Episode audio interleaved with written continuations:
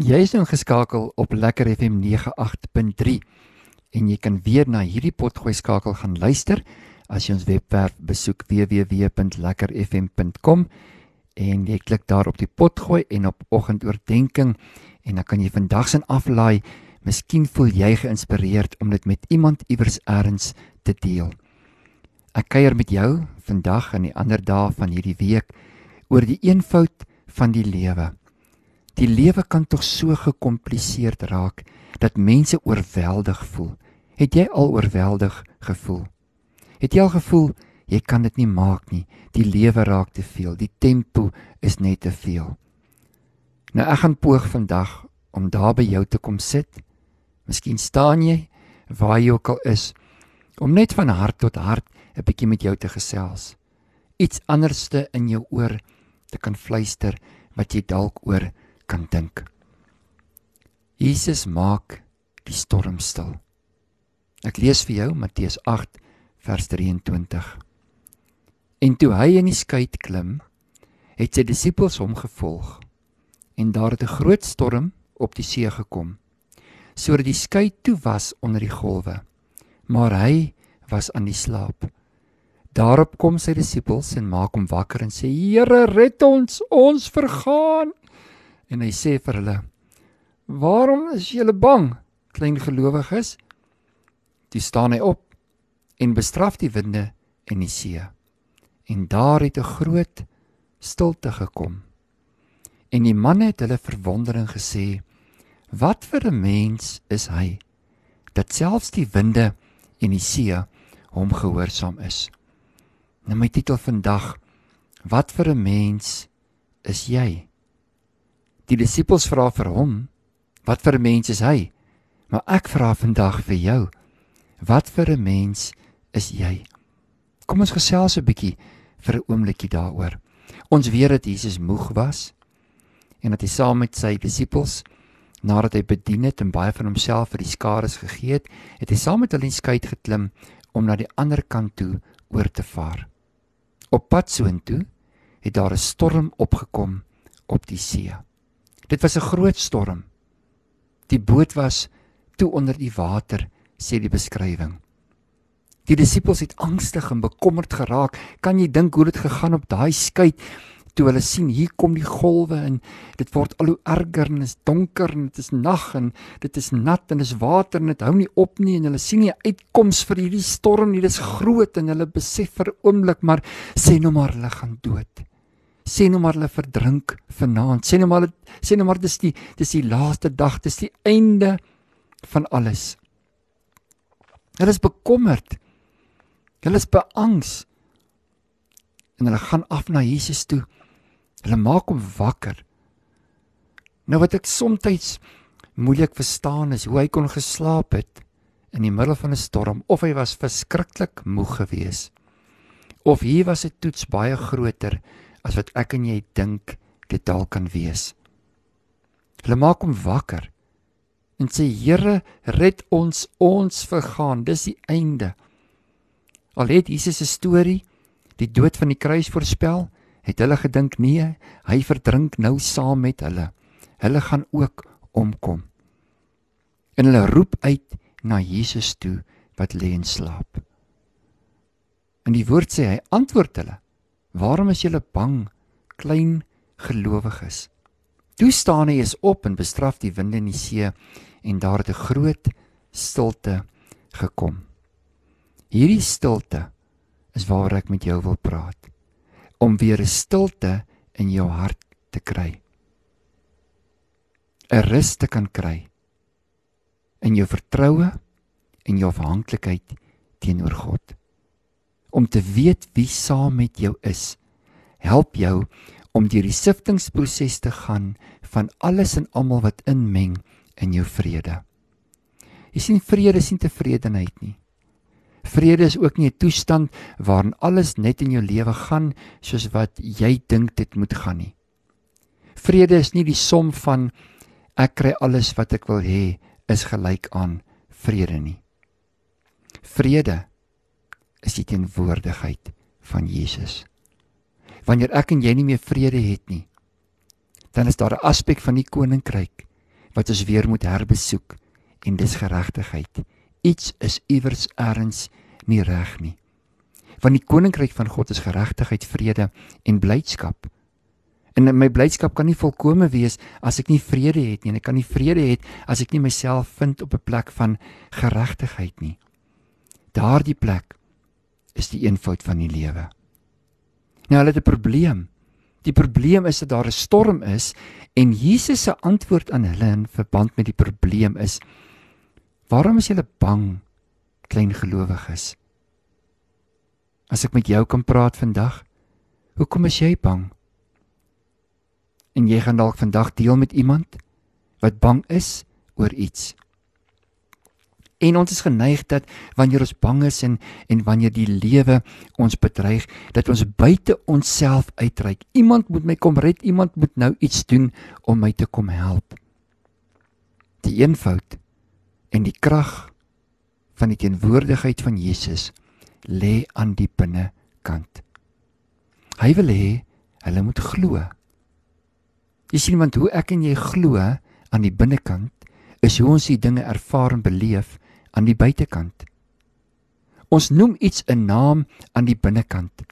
En wanneer ons dit 'n naam gegee het aan die binnekant, word dit die manifestasie aan die buitekant.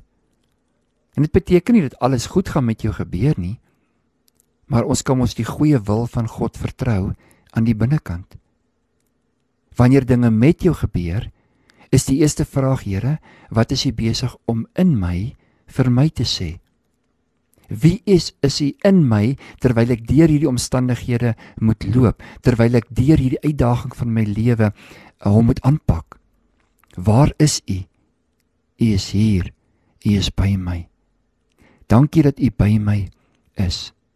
En vanaf daardie teenwoordige plek beweeg ek. Van daardie teenwoordige plek af praat ek nou. Jy sien Jesus wil hê dat jy met jou storm moet praat. Ons wil hê iemand anderste moet 'n oplossing bring. Iemand anderste moet die uitkoms vir my gee. Iemand moet my red. Maar hy aan die binnekant sê, ek wil hê jy moet glo. En ek wil hê jy moet met jou storm praat. Jy moet met daardie winde praat. Daar moet 'n belyning kom deur jou mond vir wat jy sê. So kosbaar wanneer 'n pa voor sy dogter en seun kan staan, hulle in die oë kan kyk en hulle kan sê wie hulle is na die beeld en die gelykenis van God. As 'n ma voor haar kinders kan staan en hulle kan oprig in karakter en integriteit en in moraliteit, hulle kan sê dis wie ons is. Dit is wat ons doen. Dit is wat ons glo. En op grond van wat ons glo, doen ons op grond van wat ons glo, leef ons. Ons leef baie keer op 'n manier omdat ons iets glo. En wanneer ons in ons geloof armoedig is, wanneer ons in ons geloof ontbreek, dan wys dit ook in die leefwêreld om my en jou. Ons leef soos wat ons glo. Iemand het altyd gesê, ja, glo is sien. Nee, ek sê om te sien is om te glo. Want dinge is nie wat dit is omdat ons so daarna kyk nie. Dinge is wat dit is omdat ons glo soos ons glo aan die binnekant. En die oplossing wat Jesus wil bring um, in die midde van hierdie storm is om te glo. Glo julle dan nie? Sê Here, kan dit wat ek in die binnekant glo dan die verskil aan die buitekant maak? Ja, dit kan. En toe demonstreer Jesus wat hy eintlik bedoel. Want hy staan op en hy praat met die wind wat die storm gebring het. Op 'n stadium het Dawid ook so met die wind gepraat wat die storm in sy lewe gebring het. Hy sê my siel, waarom is jy onrustig in my? Vertrou op God. Glo in hom. Jy sien soms gaan daar dinge in jou lewe toe kom en daardie wind gaan begin waai. En as jy daardie wind van leuns, daardie wind wat nie die waarheid van God se woord is, los om die oorhand te kry in jou lewe, dan begin die geestelike riem om jou ook onstuimig te raak. Dit voel vir jou of jy op onstandvastige grond is. En tog is die rots saam met jou in die boot. Hy het jou as tempel gekies om in die binnekant te kom leef. Daar waar hy leef, daar waar hy werk, daar waar hy met jou praat, daar waar hy vir jou 'n plek van sekerheid en oortuiging word in jou lewe. Dat God met jou is, dat die Here jou God aan die binnekant leef en dat jy hom kan vertrou wanneer jy na 'n storm kyk en nie die storm sien nie, maar die autoriteit sien wat hy in jou geplaas het om met dit te praat wat hierdie storm so groot maak. Dinge is groot en ek dink ons blaas baie dinge uh, op in ons lewe omdat ons so fokus op dit wat fout gaan en nie fokus op die teenwoordigheid van Christus nie. Wie hy in jou lewe is, die werk wat hy in jou lewe kom doen het. As jy dit op die weegskaal plaas van jou storm, sal jy gou genoeg agterkom dat daar 'n woord vir elke storm. Daai wind wat waai in jou lewe nou, hy het 'n naam. Dis dalk 'n wind van waardeloosheid. As jy daardie wind nie aanspreek en met hom praat nie, dan raak daardie wind buite beheer en hy begin die aspekte van jou lewe op te wel en kort voor lank voel jy dat jou hele lewe is in 'n stormagtige plek. Jy het beheer verloor. Jy kan nie meer sien hoe lyk jou pad vorentoe nie. Jy weet nie of jy sal oorleef en of jy dit sal kan maak nie. In daardie oomblik onthou wat Jesus gedoen het. Hy het opgestaan. Hy bestraf die wind en die see en daar het 'n groot stilte gekom. Hierdie stilte is die gevolg van 'n besef van die autoriteit wat God in jou lewe vir jou gegee het. En hoe langer jy vat om op daardie autoriteit te staan, hoe langer jy vat met die toepassing van die woord, hoe meer onstuimig raak die oseane van jou omstandighede.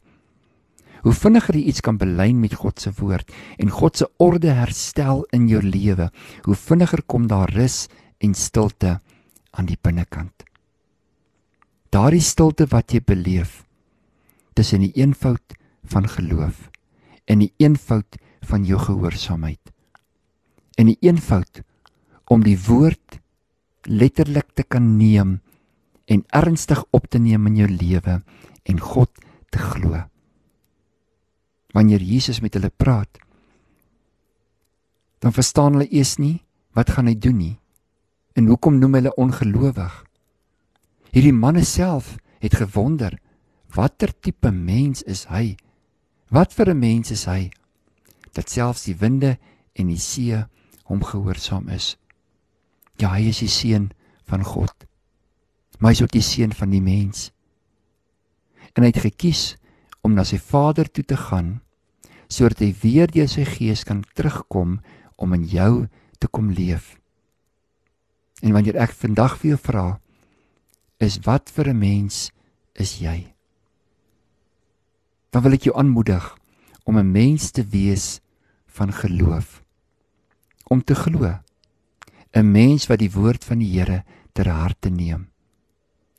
'n mens wat nie na hierdie wêreld kyk met die gees en die ingesteldheid in verwagting van hierdie wêreld nie. Maar 'n mens wat kyk na hierdie wêreld en sê Jesus in my en Jesus deur my spreek nou hierdie storm aan in jou lewe en hy spreek hierdie storm aan in my lewe sodat daar 'n stilte en 'n kalmte kan wees dat jy in eenvoud van hart kan leef. Ek bid saam met jou. Hemel Vader, dankie vir die eenvoud van geloof. Dankie vir oomblikke en tye soos hierdie waar ons net by U kan kom sit en kan sê Here, ek glo.